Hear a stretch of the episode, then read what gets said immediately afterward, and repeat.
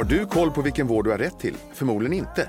Och just därför har vården.se valt att göra den här podden. Jag heter Mikael Sandström och är husdoktor i eh, podden Vårddjungeln. Jag får sällskap av andra experter inom vårdrelaterade ämnen och även gäster som berättar om sina sjukdomserfarenheter. Har du som lyssnar en fråga du vill ta upp i podden så mejla fragoratvarden.se. Med detta sagt önskar jag dig varmt välkommen till Vårddjungeln. Nu kör vi! Hej och varmt välkomna tillbaka till oss här på Vårddjungeln. Vi har ju under många poddar pratat mycket om kvinnors hälsa. Senast för en vecka sedan så var Kristina Törn här från Sea Medical och vi pratade om just kvinnors hälsa. Men nu är vi inne i november och för att uppmärksamma mäns hälsa så är jag jätteglad att idag kunna presentera Maria Frånlund ifrån Sea Medical. Jättevälkommen hit till Vårddjungeln! Ja, tack Staffan. Ja. Roligt att få vara här. Ja, men så kul att ha dig här. Och som jag nämnde innan, vi har ju pratat så mycket om kvinnors hälsa. Och det ska bli jättespännande att göra en djupdykning i mäns hälsa. Och eh, du är ju specialist inom urologi eh, och har forskat i, då, inom prostatacancer och PSA-screening. Det stämmer. Ja, det stämmer. Det stämmer. Och jag tycker det var så spännande, för vi pratade innan, om, jag vet ju att du är urolog. Och så frågade du mig, vad, vad, vad tror du att en urolog gör? Och jag hade ju fel. Ja, du hade fel. Ja, för jag tänkte att du jobbar ju bara med män och deras hälsa. Ja, och det stämmer ju inte riktigt. Nej. Det är en stor del av det jag gör. Ja. Men vi har ju också kvinnliga patienter. Vi jobbar då med urinvägarna, både hos mannen och kvinnan. Och så manliga genitalia, alltså problem som är kopplat till mannens eh, nedre regioner så att säga. Så att vi har många kvinnor också, faktiskt. Ja, men där fick jag lära mig något nytt. Ja, men än en gång, jättekul att du är här. Mm, tack. Vad säger du, ska vi köra igång? Nu kör vi. Ja, härligt. Men om vi börjar då med, eh, med mäns hälsa så har jag fått lära mig, eller man har ju generellt fått lära sig att medellivslängden är lägre hos män än hos kvinnor. Ja, det Va- varför, stämmer. är, varför är det så? Det stämmer faktiskt. Ja. Och i Sverige är det väl ungefär, jag tror det skiljer fyra år. Vi kvinnor lever i genomsnitt i upp till 84 års ålder och medan Mm. mannen runt 80. Även om vi blir äldre allihopa så är det fortfarande ett gap mellan män och kvinnor. finns, det finns en skillnad. Och Ja. ser man rent globalt tror jag det skiljer 8 procent i medellivslängd mellan könen. Oj. Så att det finns stora skillnader. Och det här Ja. är intressant och det Ja. har ju fascinerat oss forskare i många Ja. år. Va? Ja. Det är självklart en mångfacetterad fråga. Och dels så finns det biologiska faktorer som Mm. är kopplat till att vi är annorlunda. Vi kvinnor har ju till exempel ett östrogen, ett Mm. hormon som Eh, mycket data tyder på att det kan vara skyddande för hjärt-kärlsjukdomar. Att Mm. vi kvinnor utvecklar hjärt-kärlrelaterade besvär senare. Mm. Vi insjuknar i snitt tio år senare än mannen då i hjärtinfarkt till exempel. Mm. Så det kan spela in. Och hur mycket spelar vår liksom, historik in? Jag tänkte alltså, vi kommer från gamla jägarsamhällen och männen kastas ut för klipper och är ute och jagar. Ja. Nej, men livsstils... Ja men absolut. programmering. Bete- Men så är det. Beteenderelaterade faktorer. Och det vet vi att till exempel hjärnan, frontalloben på unga män och pojkar, den utvecklas lite senare än hos kvinnor i samma ålder. Och Mm. Varför gör den det? Ja, så är det. Och det, det gör att männen har ett mer risk... Eh, eh, ett mer risktagande i sitt beteende i unga år. Mm. Vilket klart kan föranleda att man går in i droger, alkohol, Mm. man testar att köra motorcykel. Där är vi kvinnor lite eh, mer mogna, eh, faktiskt rent biologiskt också i början. Mm. Så är det. Och om man tittar då på den allmänna synen på hälsan hos män. Eh, ser du några förändringar över tid där? Eller liksom, håller den här bilden på att förändras? Eller hur ser det ut? Hur ser vi på hälsan? Jo, men det är klart att det håller på att förändras. Alltså manshälsa har väl inte varit en... Det har varit en icke-fråga som jag sa till dig. Jag tror inte män ens har reflekterat över det konceptet. Och jag kan se på min pappas generation att där är det ju liksom den starke mannen. Man ska klara sig själv, man springer inte till doktorn, man ska inte gnälla över sina besvär utan man försöker ta det som en man och, och, och gnatar på i mångt och mycket. Sen, sen tror jag att precis det vi diskuterar idag med hälsokampanjer, att vi har kommit in i en era där män också tar större utrymme i massmedia. Det här med prostatacancer har fått ett kan man säga, uppsving massmedialt med mustaschkampen. Och eh, det påverkar.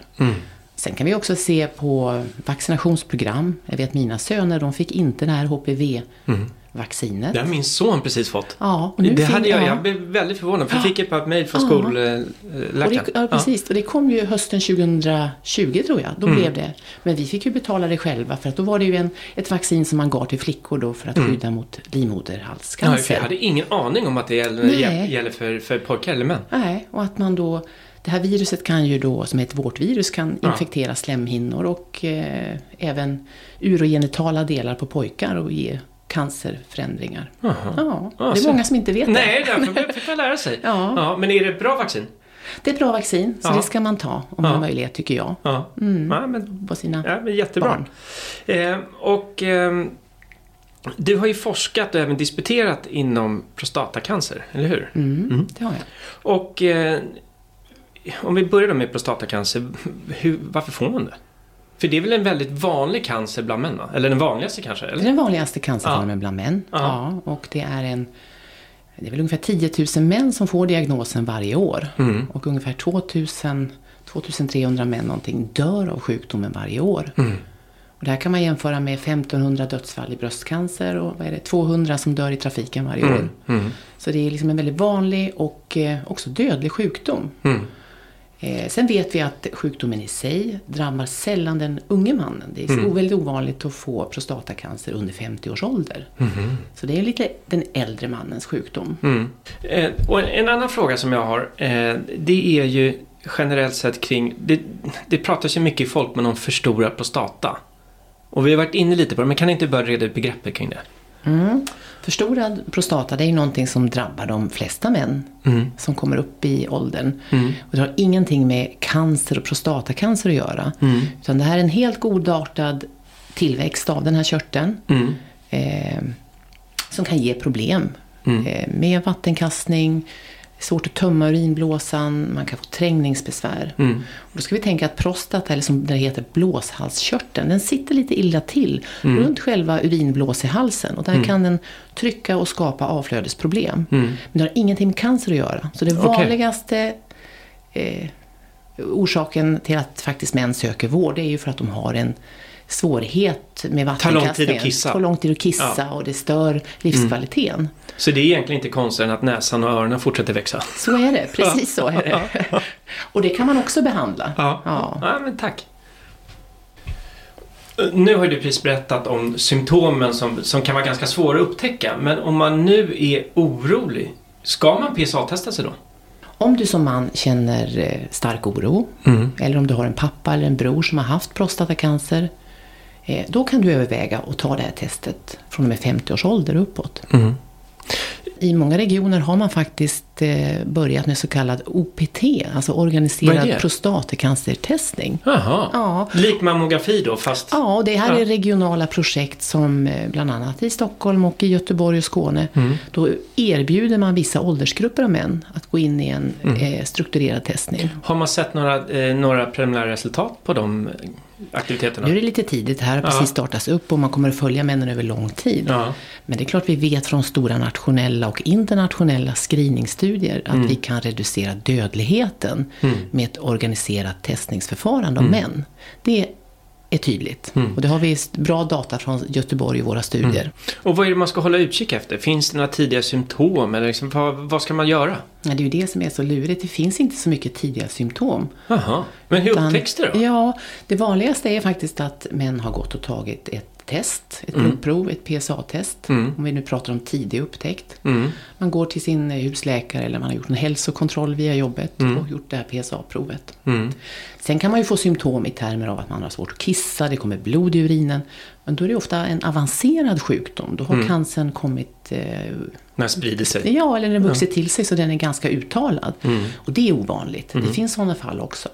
Men det vanliga är faktiskt att man inte har några symptom alls av detta i början. Finns det risker med att ta test? Inte med att ta själva testet. Nej. Men prostatacancer är många gånger en eh, vad ska man säga, långsamt växande och ofarlig sjukdom i början. Mm. Och skulle du gå ut på gatan och undersöka alla säg 75-80-åriga män, då skulle vi hitta det hos nästan 80 procent. Oj. Ja, och det betyder inte att de här männen faktiskt dör av sin sjukdom. Nej. Eh, de dör med sin sjukdom, kanske av en annan åkomma. Mm. Så det finns alltså Det är för att det är så, så långsamt förlopp eller? Ja, och det finns små, små cellförändringar väldigt tidigt hos de äldre männen som aldrig föranleder att man ska behandla och bota. Mm. Och det här är ju kopplat då till att man faktiskt också kan skada mannen genom att kanske göra en operation för tidigt eller Mm. ge strålbehandling för tidigt i den här eh, sjukdomsprocessen. Mm. Så att det är därför Socialstyrelsen bland annat har varit eh, eh, aktsamma med Mm. hur det här ska ske. Så de som vill testa sig, de ska absolut få göra det. Mm. Men då ska de göra det inom ramen för en, tycker jag, eh, kontrollerad uppföljning så att de kan Mm. få bra stöd och råd oavsett vad testet visar. Mm. Och är det någonting som PSA-provet är riktigt bra på så är det att skilja ut de män som har en väldigt låg risk. Mm. Så har man ett lågt värde, då kan man vänta flera år innan man tar ett nytt test. Mm. Och vad är det som gör att, att det har blivit som fart, acceleration på utvecklingen kring det här? Ja, återigen, detta tror jag är en, eh, ska man säga, en del i att ni män själva har varit aktiva i kampanjer. Prostatacancerförbundet till exempel är ju en fantastisk organisation för att lobba för manshälsa och frågor kopplade till mannens hälsa. Så att det har blivit lite mer massmedialt intresse förstås och männen själva har väl fått upp ögonen för detta.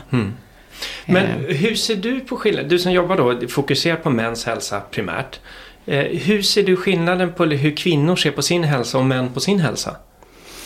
Som jag sa, jag tror att det kanske att vi kvinnor har det lite mer naturligt eh, inom ramen för det här med förlossningsvård, vi går på kontroller i mödravården, vi pratar med varandra, det finns bloggar, det finns böcker, föreläsningar, det är ganska det är inte så tabubelagt längre att prata om hälsorelaterade besvär. Utan man är ganska öppen med det.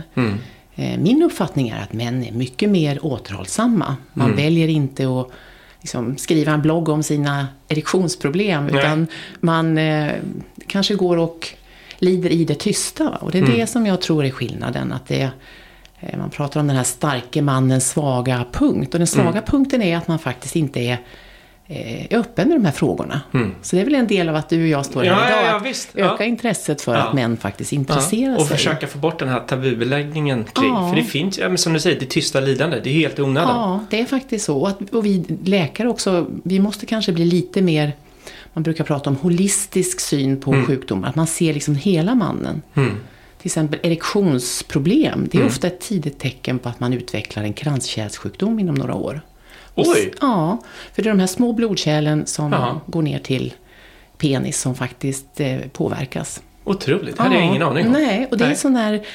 Ofta vill man gå till sin doktor och få en Ja, tablett ja. och så ska allt funka som vanligt. Ja. Men det är lite som att lacka en rostig bil. Att eh, Ja. Man måste se på hela mannen och faktiskt eh, ställa frågor kopplat till livsstil. Eh, kanske göra vissa förändringar Men det med. tror jag om du skulle fråga tio män med erektionsproblem, jag tror väldigt få skulle våga gå till sin husläkare och börja där. Ja, det tror jag också. Ja. Och som sagt det här med diabetes, hjärt-kärlsjukdom, de här metabola sjukdomarna. Ja. Mm. De spelar stor roll också. När det kommer till urologiska problem. Och, men ni på C-Medica, ni är ju experter på det här området. Liksom, Mm, hur, är jobbar, hur jobbar ni kring det här? Liksom, eller liksom, vad gör er unika?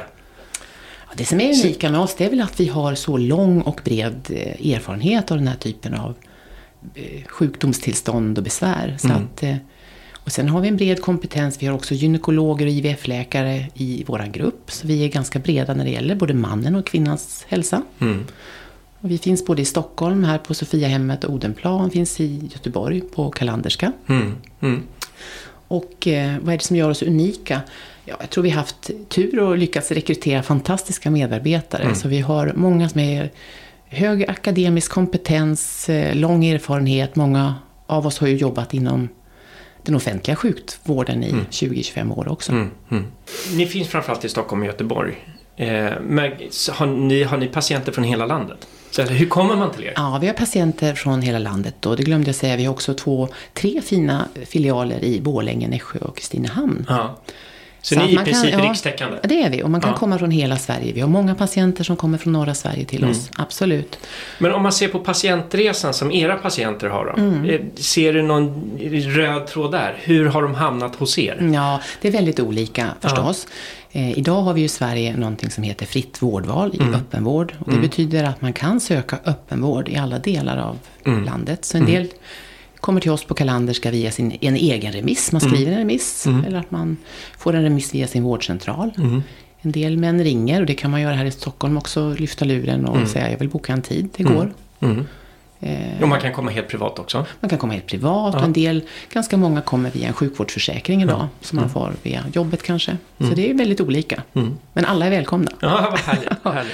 Jag kollade faktiskt upp innan. Ja. Eh, och ser hur många personer som står i kö där vårdgarantin då inte mm. har eh, lyckats hålla. Mm. Och det är ju nästan uppe i 6000 personer. Ja, så är det. Det är mm. fruktansvärt. Och det här är, man kan säga, det är en potentiellt dödlig sjukdom det också. För man kan få eh, stenar och man, i urinblåsan, infektioner. Mm. Urosepsis pratar vi om, ett tillstånd när man får blodförgiftning. När bakterierna mm. går ut i blodet och man mm. blir jättedålig. Mm.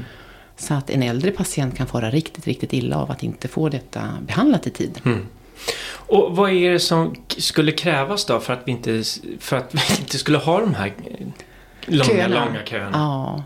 Och det är ju en politisk fråga som ja. är väldigt mångfacetterad även där. Men det är klart att eh, för våra politiker handlar det väl om hur man ska prioritera och det är svårt idag. Det är många grupper som vill ha vård. Mm. Eh, jag har inget, eh, vad ska man säga, 10 000 kronors frågan är väl att få pengarna att räcka till i mm. samhället för allt det vi vill göra. Mm. Och idag Men... lever folk så länge, va, så man är ganska frisk uppe i 75-80 års åldern. Förut var detta kanske inte ett jätteproblem. Men Nej. idag har vi massor med friska åttaåringar. Det är hela den här åldrande ja. befolkningen. Ja. ja. och de är pigga och friska. Va? En ja. 80-åring vill kunna resa, spela golf, gå på middag. Ja, Man vill liksom inte gå med en kateter och vänta. Nej. Så att man kan lobba för detta. Mm. Eh, jag tycker det är en politisk fråga och eh, eh, man kan Många regioner har ju sådana här vårdgarantiavtal mm. som man kan skicka patienterna till andra mm. landsting eller till andra sjukhus. Mm. Det har vi med samarbete med flera andra regioner. Men om, om, man ser på det, i din profession, du har ju mm. jobbat som läkare nu under, under eh, ett stycke tid. Ja. ja.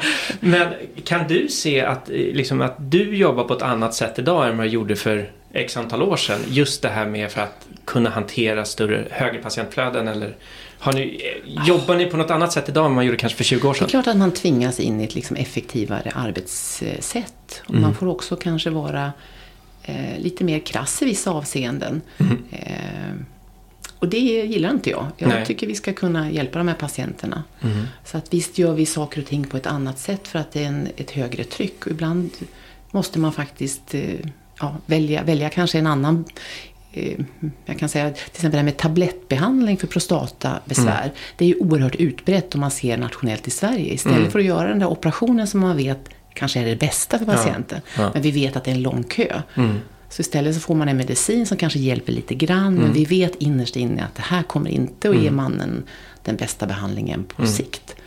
Men det är i alla fall någonting. Då kan man som doktor göra något bra. Ja, så det är klart, så blir det nog lite grann. Att mm. vi försöker att hjälpa men vi vet att operationstider är en väldigt eh, eh, ja, smal tratt in. Mm. Så att, eh, där tycker jag det är viktigt att man som patient också ställer krav. Mm. Vi har ju vårdgaranti i Sverige och man har rätt att mm. få vård. Eh, och det finns kökanslier och det finns eh, människor som jobbar heltid med att försöka hjälpa patienter mm. runt om i Sverige. Mm. Och det är lite där vi kommer in i bilden också. Det är just att, ja, men det finns ju som du beskriver nu, det finns ju väldigt bra vård att tillgå. Men det är mm. kanske inte alla som vet om det. Nej. Men ponera att man lyssnar på det och säger, ja, men nu vill jag komma till, eh, till er på Kalanderska. Mm. Hur lång tid tar det ungefär innan man får träffa kanske dig eller någon av dina kollegor? Ja, det tar två veckor. Ja, du ser. Mm. Mm. Och samma här i Stockholm. Jag lovar det, vi kan ordna tider ganska snabbt. Så mm. det, det går. Och då kan det vara värt att sätta sig i bilen och åka några bil? Ja, absolut. Mm. Och jag tänker man... Eh, idag lägger vi också mycket pengar på våran, eh, eh, våran bil och våra barn och skönhetsprodukter och gud vet allt. Va? Så att varför inte prioritera sin hälsa? Jag tycker det är viktigt. Mm. Och kan man då resa några mil som du säger och komma mm. så ska man nog göra det. Mm. Om man känner att man vill ha hjälp. Mm. Och om man nu ser på vårdgarantin, alltså den regionsfinansierade vården. Vad, vad innebär den egentligen i praktiken? Vad har man som patient rätt till? För det tror jag inte många vet om. Nej, som patient har man ju faktiskt rätt att få en första läkarbedömning hos sin vårdcentral inom, man ska få kontakt inom 24 timmar och jag mm. tror det är ett besök inom tre dagar. Mm. Och därefter om man då skickar en remiss till specialistvården så är det 90 dagar. Mm. Och hamnar du i en operationskö så ska du ha rätt att få din operation inom ytterligare 90 dagar. Mm. Och ponera då att man fastnar i det här, att man inte får sin operationstid. Men tänk de här nästan 6000 personerna som väntar på din prostatacancer. Mm. Vad, vad skulle du ge för råd till en sån man som står i kö? Nu har det gått kanske 180 dagar. Många väntar ju ett år. Väldigt nyligen så uppmärksammades ju en artikel om just det här ämnet av Kent Levén inom prostatacancer. Eh, vad, är din, vad, liksom, vad, är, vad är din replik på den eller din, din konstatering? Ja, det, det var ju en debattartikel kopplad till väntetider för prostatacancervården och Kent ja. är ju ordförande för Prostatacancerförbundet. Ja. Eh, och där tog man upp detta med orimliga väntetider. Mm. Eh, och det är väl ungefär, här skriver man om att eh, Hälften av alla män som väntar på en prostatacanceroperation har väntat 75 procent förlänga av den stipulerade ledtiden till operation. Så man redan har gått ja. över sin vårdgaranti, ja. passerat nästan dubblat den tiden? Ja, jag ja. tror genomsnittstiden för väntan i Sverige är 136 dagar eller något mm. sånt. Så många väntar ju väldigt länge och det är stora regionala skillnader. Det är mm. ojämlikheter mm. också i Sverige. Mm. Storstäderna är ju ofta lite bättre, mm. men i norra Sverige så får man vänta ännu längre kan jag mm. säga. Så att, visst finns det skillnader. Så att, eh, det är en viktig fråga, en viktig politisk fråga tycker jag. Mm. Och hur vi ska använda eh, vården. Ja. Och sen så också en viktig upplysning till alla som väntar så där länge att det finns hjälp att få om man är beredd att resa. Ja. Nu har vi pratat väldigt mycket om liksom prostata och potensproblem och så vidare och äldre män. Men vad, vad är för mer farliga eller problem eller farliga sjukdomar som män går och drar på i onödan som ni möts av? Mm. Vi träffar ju män i alla åldrar. Mm. Eh, en sjukdom som drabbar den lite yngre mannen är ju det här med testikelcancer. Mm. En del killar eh, kommer till oss och har frågor om de har känt en knöl i testikeln och vill mm. få den undersökt med ultraljud till exempel. Mm. Och många gånger är det ju inte något farligt, mm. men då kan vi svara på det och mm. undersöka eh, bitestikel och testiklar och ja, Sen har vi också det här med, som du nämnde initialt, det med att kissa blod. Att kommer man till doktorn och har blod i urinen så är det potentiellt ett farligt tecken. Mm. Mm. Så det ska man faktiskt vara alert på. Mm. Och det är ofta ett tecken på, eller ja, ofta, men det är, jag tror det var femte patient vi faktiskt hittar en cancerförändring i urinvägen. Mm. Blåscancer, cancer i urinledaren eller njurcancer. Så det är mm. faktiskt ett tecken man ska vara observant på. Mm, mm. Framförallt om man är rökare, då är det extra farligt. Ja, men den där rökningen kommer ju till, det ser jag som en röd tråd, vad man än pratar om. Kvinnors hälsa, mäns hälsa. Ja. Rökningen är, det är inget bra. Nej, det är inget bra. Så ni, så ni som röker, sluta med det. det Börja styrketräna på... istället. Det är ja. bra för att stärka manlig hälsa. För det, det kommer osökt in på min nästa fråga. Ehm, jag, eller många i min bekantskapskrets, mm. vi börjar närma oss 50-årsåldern. Mm. det går en träningsvåg, det är triathlon mm. hit och triathlon dit. Och det har börjat diskuteras lite med det här. Träningen ger ju inte samma effekt riktigt längre. Nej. Och nu liksom det, det surras det. lite om eh, man kan få hjälp med tillskott med testosteron. Ja, men det, Vad ska, ni, du? det ska ni inte ha. Nej, eller hur? Nej. Nej. Nej. Nej. Men det, det, det är, är en sån träningstrend också ja. för män. Och det har väl varit kanske lite ett tema för manshälsa. Att manshälsa ja. är väldigt kopplat till testosteron. Och spegelbild. Och ska, spegelbild och muskelmassa. och då kan man säga eh, till skillnad från oss kvinnor där vi får en eh, östrogendipp då i klimakteriet så mm. är faktiskt testosteronnivåerna hos mannen tämligen stabila över tid. Ja, de, de, går, det? de går ner lite grann i 60-70-årsåldern. Ja. Och det kan du motverka genom styrketräning. Alltså, oh, ja. Då ska man göra, vad är det man säger, få reps med tunga vikter. Okay. Då får man en testosteronboost. Ja.